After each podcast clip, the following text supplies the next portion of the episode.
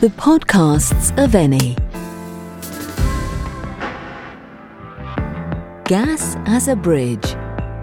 A fossil fuel for a greener world. The streets, the walls, uh, the uh, the artist can uh, just go and perform in the cafes or in the streets and they express themselves and talk to the people directly.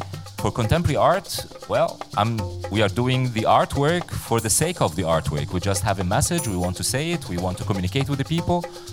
The strength of a people is seen when times are hardest. Face them with adversity, and I'll tell you what they're made of. We're gonna sell. Would you believe that these words come from an Egyptian artist? Notwithstanding the hard times, there is a great need to experience the growth of a continually moving people through art. From the words of the photographer and sculptor Moataz Nasri, spoken during the Watcan Contemporary Art Do convention, we can understand how in Egypt, his country of origin, artists have helped the rest of society face the recent eventful years the state has been going through. Egypt is not just the cradle of civilization, the land of pharaohs and sphinxes, of Cleopatra. Siren of the Nile. Her stunning beauty and notorious intrigue turned the tide of civilization. Above all, it is a state that is undergoing a series of major transformations that are having a profound impact on its identity and on the hunger for progress of many of its inhabitants. At Cairo, there is a great desire to face the future head on and know what it has in store for them. It's as if they were infected by a contagious energy that involves many fronts, including technological innovation, an aspect that has always been present in the history of Egypt. Oh, yes, perhaps not everybody knows this, but among the many experimental inventions of the ancient Egyptians, like the plough and even makeup, there is also the toothbrush. An ante litteram wooden stick with bristles, designed to counteract a phenomenon that had always caused problems for first century Egyptians and the rest of the world bad breath.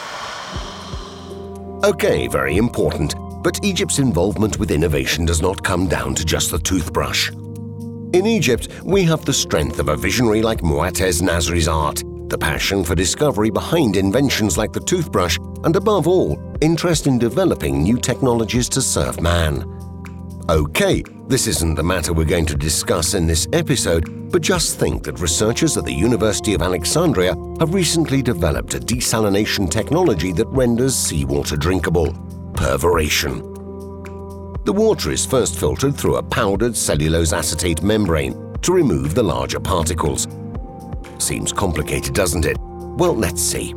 We'll try with a simple example. Our research uh, actually indicated that if you transport Nile water for a distance of more than 100 kilometers, then desalination is more feasible economically. In 2011, it found support from one of the country's leading water management experts, Dia Eldin Ahmed El Quosy. Well, that name's a mouthful. Furthermore, turning to desalination saves electrical energy.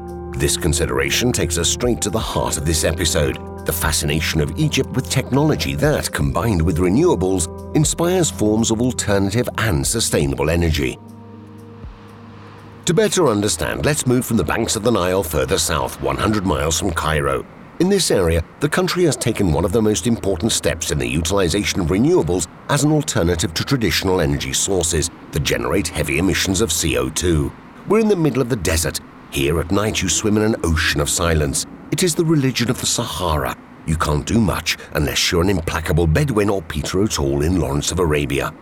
Try closing your eyes, walking without a destination, while sand and dust are blowing all around you. The sun hides behind the horizon among the dunes. It's low, but still blinding on your closed eyelids, and you continue to walk and walk until. Ayah! You bash into a giant metal cylinder. These Egyptians are always surprising you. In the middle of the Sahara, you can find a power station. The Kureimat power station stands out in all its majesty electric blue panels, tall metal cylinders. Would you have ever said that you're in the heart of the Sahara? It's not a power station like all the others.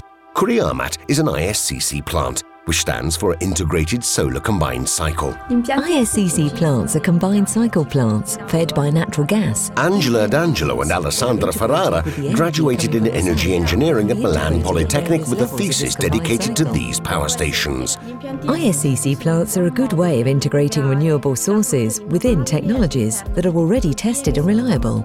As a consequence, they can be a good bridge between still widely used fossil fuel technologies and renewable ones that At Both. natural gas combined with energy from the sun generates electricity. In fact, in addition to the two turbogas plants, there is also a solar field, 160 parabola-shaped collectors with a surface area of 130,000 square meters. More than 2,400 kilowatt hours of irradiation captured from the Sahara's light, thanks to the collectors, are hurled into absorbent tubes containing heat transfer fluid. Overheated to more than 300 degrees, the fluid generates vapor capable of operating a turbine that in turn converts the solar field's thermal energy into electrical energy. The energy produced at Kureimat is not insignificant. Just think, over the entire course of the day, it can illuminate an impressive 500,000 homes, and it is capable of a major reduction in CO2 emissions, saving between 9 and 15,000 tons a year. The contribution of solar energy is fundamental for this type of process, but we would make a mistake to underestimate the importance of the other major player in today's story, natural gas, which someday will help us envision a greener world. Wait a minute, just a thought. Gas is a fossil fuel. How can it be green? Yet there is an answer. Natural gas produced from the anaerobic decomposition of organic material is a cocktail of gaseous hydrocarbons that has as its main components methane and also some ethane, propane, butane, and pentane. Among all the fossil fuels, natural gas is the one with the least traces of carbon in its composition. With respect to carbon, the main fuel for the generation of electrical energy produces half the CO2 emissions. Natural gas is the ideal bridge between energy of the past and the energy of tomorrow. A reduction of carbon emissions would, in fact, allow renewable energies to grow and develop. Kureimat is an example of this, but there are numerous hybrid plants all over the world using natural gas as a strategic pawn in obtaining clean energy. And in Egypt, where our journey began, the positive force to increase the renewables field is making itself heard. Even Eni has decided to implement a series of projects in this sector following agreement with the country's authorities.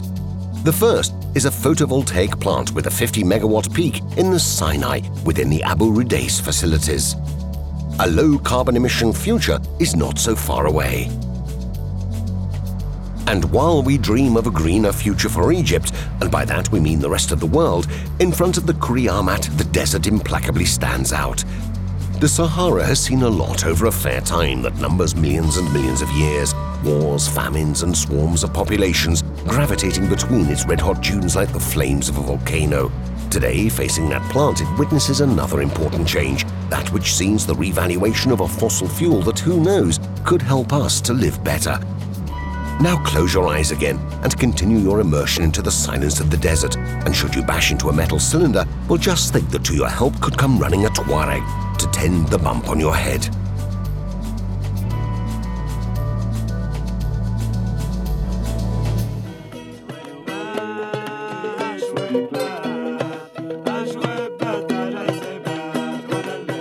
Hear them? It's them singing. The marvelous journey of Eni in the world of energy carries on until we see you next time.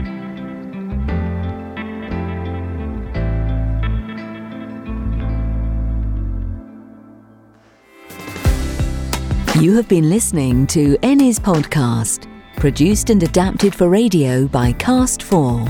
Download the complete collection from the site eni.com.